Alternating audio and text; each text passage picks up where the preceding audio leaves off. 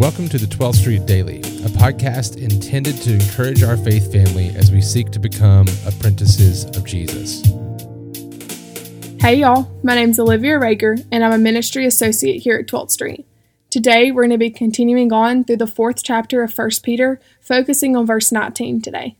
And the word of the Lord says, Therefore, let those who suffer according to God's will entrust their souls to a faithful Creator while doing so. And verse 19 concludes everything that we've been talking about through verses 12 and 18. And so God's will, as stated here in verse 19, is saying that suffering passes through his hands.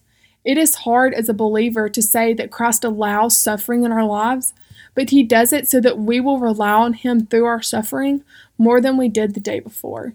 As it states in this verse, we are to entrust our souls to a faithful creator, which is Jesus. Jesus allows Jesus himself demonstrated what we are told to do in this verse. When he was in the desert and he was tempted, or when he suffered on this earth, he entrusted God fully. If Jesus himself must entrust God with his full self in times of suffering and he is fully man and fully God, then how much more should we as believers entrust our souls to a faithful Creator when we are suffering or going through a hard time? Remember that while you are suffering, Jesus died on the cross for you.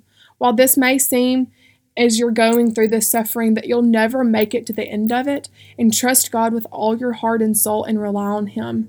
The suffering you are going through, you're going through because God allowed it to happen.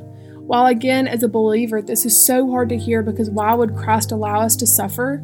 This suffering is a part of your story, and you can use it when you're ready to share, of course, to reach out to an unbeliever or help a hurting friend. While it may seem hard in the moment, it has a purpose, so entrust God with all of your heart and soul.